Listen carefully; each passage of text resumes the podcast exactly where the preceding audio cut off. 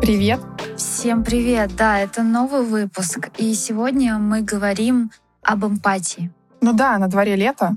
Пора немного облегчить наши темы.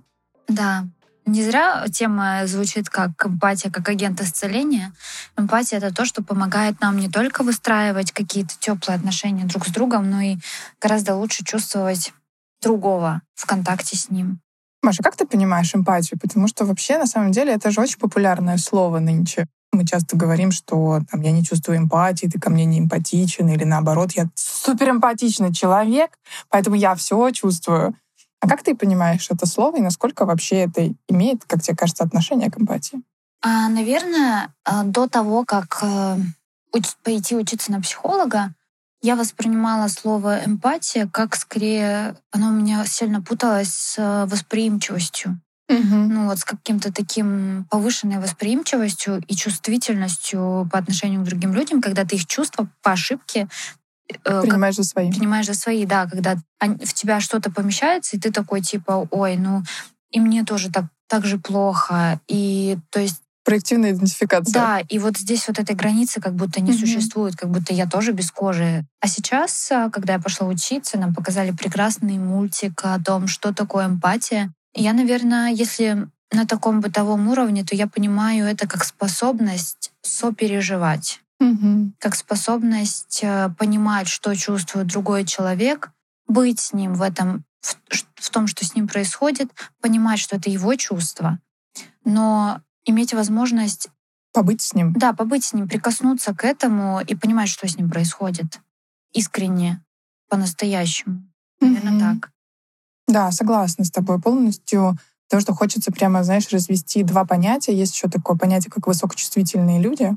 И это, правда, очень больше похоже на темперамент, на склад э, характера, на что-то такое. Ну, с одной стороны, и физиологическое, и психологическое в том числе. Это то, как тонко мы можем чувствовать э, этот мир. А есть понятие эмпатии, и эмпатия — это она может быть врожденной, но скорее это навык, который каждый человек способен в себе развить. Да, причем как в одну сторону, так и в другую.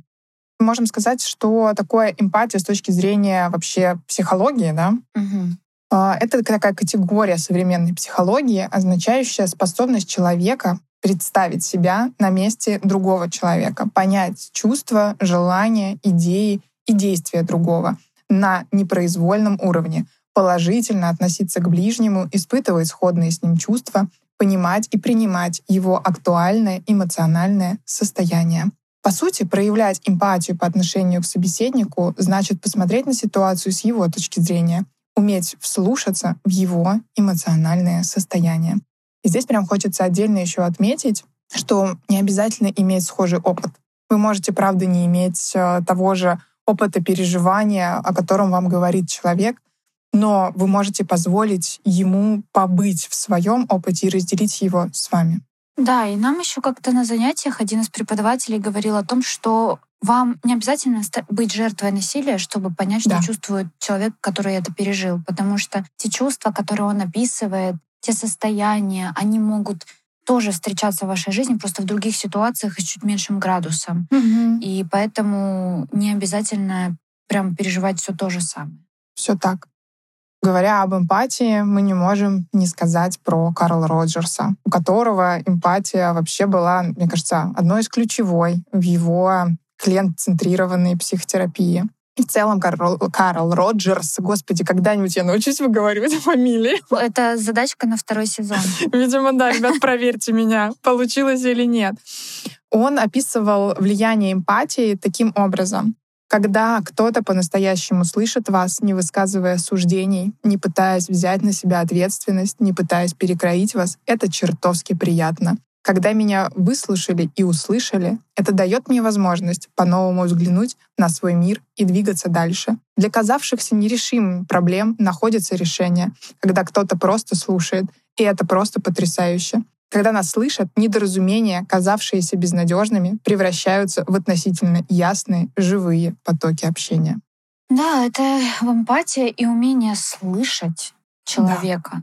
То есть э, это не только процесс слушания, но это еще идея в том, что вы его действительно слышите, вы хотите слышать то, о чем он вам говорит. И на самом деле это не самая простая задача, потому что в тот момент, когда человек говорит, вы тоже испытываете просто палитру эмоций можете испытывать. И не каждый способен в целом на вот этот эмпатический отклик. Нам так здорово и вообще легко сказать другому человеку, ты меня не слышишь, ты не понимаешь, что я чувствую, mm-hmm. а мы сами можем, насколько ты сам в этом контакте видишь другого человека. Это навык. Это правда навык. Как когда-то мы учились э, говорить, ходить, писать, то также хорошо, когда у нас был классный пример э, с детства, и наши родители показывали нам э, способность эмпатически относиться к друг другу. Но бывает и так, что мы это никогда не наблюдали. Классно, если потом попадались учителя, воспитатели, какие-то значимые взрослые, на примере которых мы могли интроицировать такой опыт для себя. Но бывает э, такое, что нам приходится иногда учиться этому заново. Да, и с нуля. Это то же самое, что и уметь говорить. Именно так. Вообще, умение слышать — огромная тема. На эту тему тоже написано большое количество книг. И это отдельный навык, который требует э, к себе внимания и развития. Научиться слышать э, другого человека. Не просто то, что вам говорят э, в виде звуков, а именно воспринимать, что именно происходит с человеком. Вообще значение эмпатии по Карлу Роджерсу в в клиент-центрированной психотерапии. Или в гуманистической. Или в гуманистической, да, терапии. Это основа всех позитивных межличностных отношений. Это процесс контактирования с внутренним миром другого посредством воображения, настройка на вчувствование и постижение нюансов его переживания и личностного смысла такое слово классное в чувствование. Угу. То есть ты это не, не сочувствие, не сопереживание, не, не просто попытка почувствовать, что говорит, а в чувствование, то есть ты прям целенаправленно вычувствуешься в другого человека. Очень классное слово. Да, она нацелена на достижение клиентам, э, ну или другим человеком, э, если мы это сейчас адаптируем для нашего ежедневного общения, да, повседневного, а, другого человека самоприятие и доверие к собственным внутренним переживаниям. То есть это то, чем мы делимся друг с другом э, во время эмпатического общения. То есть мы позволяем другому человеку прикоснуться к своему внутреннему миру и больше доверять своим же чувствам. И это позволяет прервать какую-то внутреннюю изоляцию, отщепленность от, от себя и от других в, в то же время. Также эта эмпатия позволяет нам вообще-то обретать собственный голос. Когда мы учимся разговаривать с кем-то эмпатически, и когда кто-то с нами разговаривает эмпатически, и когда в нашем окружении есть навык этого общения, то у нас появляется способность обрести собственный внутренний голос и лучше прислушиваться к тому, что с нами происходит. Да, и поэтому это уже звучит очень исцеляюще, потому что, во-первых, мы таким образом в контакте с э, другим человеком с помощью эмпатии просто какого-то такого заботливого слушания, можем назвать это так, то уже и ему помогаем, то есть это, этот контакт для него терапевтичен. Mm-hmm. И точно так же для вас, потому что попытка понять, и вот к слову про отношения с собой, чаще всего гораздо проще сопереживать другим людям. А насколько мы вообще умеем или не умеем сопереживать самим себе? Насколько мы умеем быть эмпатичны по отношению к самим себе? Или мы чаще всего требуем и только критикуем и говорим, что мы недостаточно что-то там? Это ключ, кстати. Это один из ключей э, к обретению этого навыка, что первое, кому важно научиться относиться с сопереживанием, это к себе. Потому что если мы не умеем таким образом обращаться с собой, с чего мы взяли, что мы умеем таким образом обращаться с другими? Ну да, как будто бы это вообще в целом сложно, если ты не понимаешь, что ты чувствуешь, если ты не понимаешь значимость, угу. то как ты можешь вообще принять значимость чувств другого человека? Откуда? Все так. В гуманистической терапии вообще мне очень нравится позиция терапевта, которая тоже применяется. Это то, что он не указывает клиенту путь, а скорее создает условия для познания им своего субъективного мира, а также обеспечивает клиента поддержкой и заботой, чтобы он не отказался от своего пути, если что-то начнет его страшить. Мне кажется, в этом столько вообще любви, принятия и Это очень безопасная история, да. когда ты в целом у тебя есть в жизни человек, с которым ты чувствуешь себя в любых своих эмоциональных проявлениях чувствуешь себя в безопасности, то есть он тебя не осудит. И когда ты получаешь такой э, опыт отношений с другим человеком, тебе становится чуть легче этот опыт интроицировать в себя и вообще в целом понять, как это, когда тебя не осуждают, ты сам учишься не осуждать себя, не осуждать других. То есть это очень очень исцеляющий процесс, да? Вы понимаете, к чему я клоню весь подкаст? Да, к тому, что это агент исцеления. Еще мне очень нравится такое понимание, что для эмпатии ничего не нужно делать. То есть это процесс, в котором достаточно просто присутствовать. И да, это навык, который мы развиваем, но в моменте нам ничего для этого не нужно делать, э, кроме как слушать и быть. Хочется поговорить тогда о том, когда не получается быть с этим и, и слушать, и вообще в целом какой еще очень важный параметр для эмпатии существует, это конгруентность. Да. Простым языком говоря, я чувствую то же самое, что и говорю. Да. То есть у меня есть какая-то согласованность между этим. Если говорить более книжным языком, то это процесс какого-то безоценочного осознания своих собственных реальных и актуальных ощущений, переживаний и проблем с их последующим точным озвучиванием в языке и выражением в поведении способами, не травмирующими других людей. Невозможно подключиться к человеку эмпатически, если внутри у тебя нет этого чувства. Нет честности с собой. Да, и если как бы ты ни говорил, ох, я тебя так понимаю, угу. так, наверное, тебе непросто, но на каких-то таких очень тонких, э, практически на кончиках пальцах ощущаемых э, таких э, чувствах человек все равно почувствует фальш. Угу. И этого эмпатичного контакта не случится, потому что он понимает, что вы не видите его. Да, и как, ну, то есть, вот мне кажется, конгруентность — это очень сильно про честность. Про честность с собой и с миром вокруг нас. Про то, как э, порой нам даже не нужно употреблять какие-то слова, нам достаточно просто сесть рядом с человеком или напротив человека и посмотреть на него каким-то образом, помолчать вместе с ним, и этого будет достаточно. И если у нас не подбираются слова, если мы не можем каким-то образом понять, что мы чувствуем в настоящий момент. Мы можем честно об этом сказать, и это будет гораздо более целительно. Эмпатично, чем то, да. что мы будем пытаться... В «Аватаре» э, в последнем, я не знаю, может, в первом тоже была эта фраза, не обратила внимания, но вот в последнем «Аватаре» там была фраза «Я вижу тебя», mm-hmm. «I see you». И вот она, как, она созвучна очень «Я люблю тебя» на английском, но ты понимаешь, насколько на самом деле вот в этой фразе «я тебя вижу», насколько в ней больше какой-то силы, такой жизни, такой... У меня, я говорю, у меня бегут мурашки, потому что, ну вот, когда ты ты видишь человека, Господи, это же вообще просто, когда ты видишь не свои проекции, не свои ожидания, не какие-то свои, там, не знаю, желания, которые ты бы хотел, чтобы этот человек эм, осуществил. Осуществил, да, а ты видишь человека с его какими-то искренними, настоящими чувствами, хорошими, плохими, вообще безоценочно. Ты просто видишь его. Да, это прекрасно.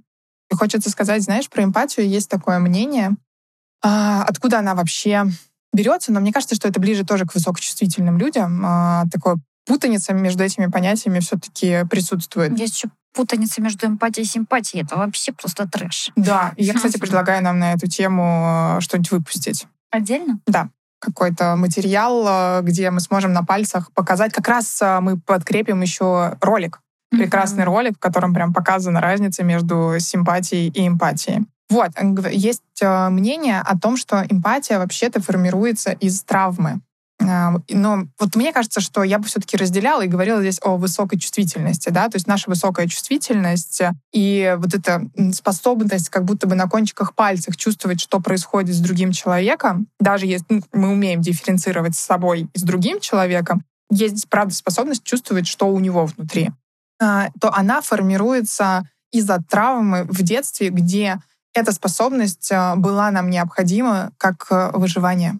То есть когда-то мама могла быть очень холодной, или вообще все окружение могло быть супердеструктивным э, или не, непредсказуемым. Не знаю, папа приходил э, с работы все время в каком-то непонятном э, состоянии, и для того, чтобы как-то выжить, ребенку было необходимо угадывать каждый раз, что с тобой, что, что с ним происходит. И то же самое с мамой, если мама была холодная или очень тревожная. Или если мама сама не понимала, что с ним происходит. Да, или мама сама не понимала, что с ней происходит, то ребенку для того, чтобы налаживать контакты, для ребенка, как мы помним, важно иметь э, связь с мамой. И для того, чтобы ее выстраивать, мы прямо все органы чувств на максимум выкручиваем, чтобы понять, мама грустит сейчас, mm. мама сейчас да. э, веселая или мама что-то с мамой происходит, мы должны это почувствовать, потому что от этого зависит наше выживание и наша безопасность. Ну да, и в целом это, возможно, еще это очень про такого адаптивного ребенка, mm-hmm. который потом эту схему переносит из семьи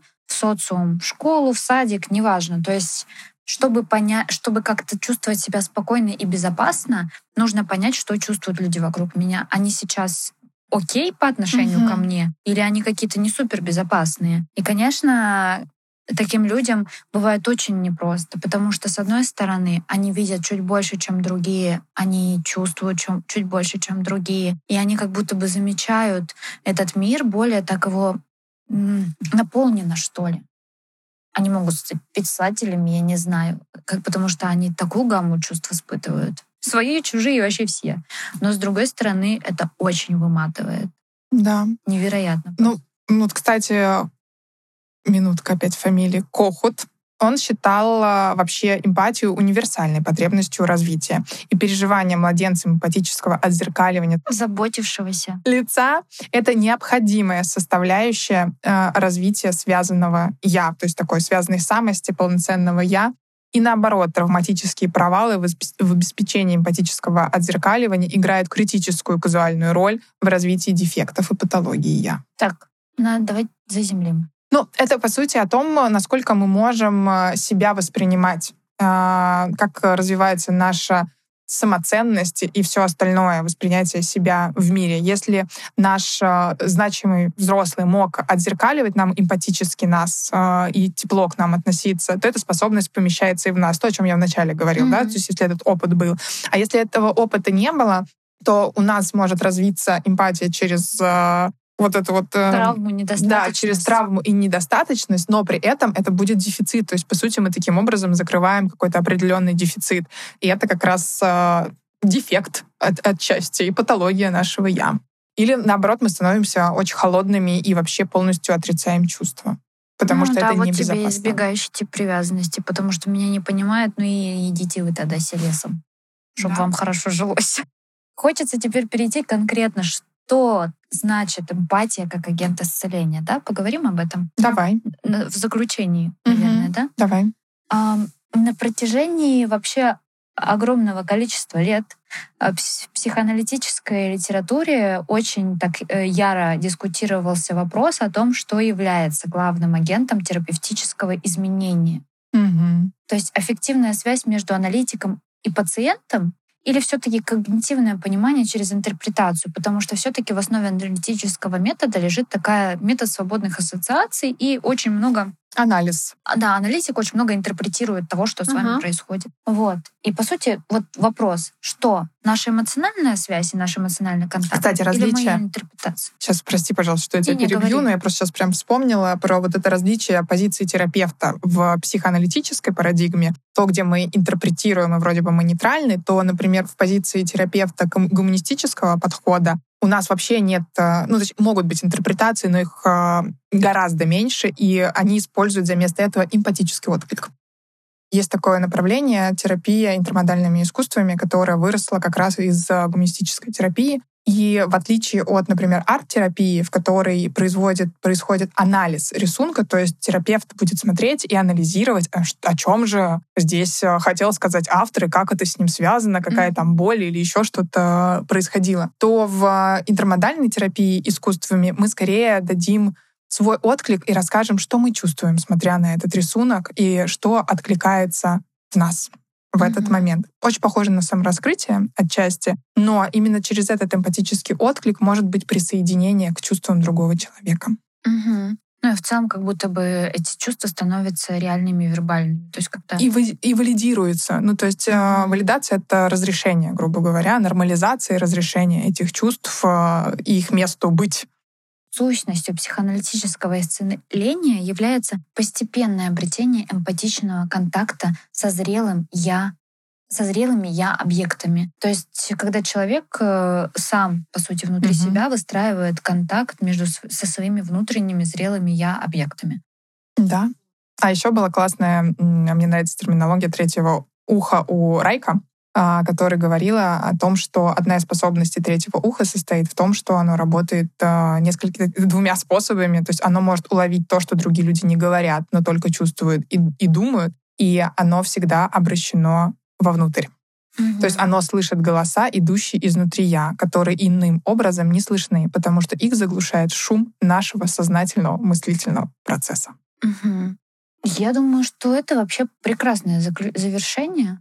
Хочется тогда в конце сказать э, про то, что если мы учимся проявлять эмпатию и как-то овладеваем этим навыком, да, то что вообще происходит? То вообще-то создается условия для того, чтобы слышать себя, а, слышать а, свой голос, создаются условия для контакта с другим человеком.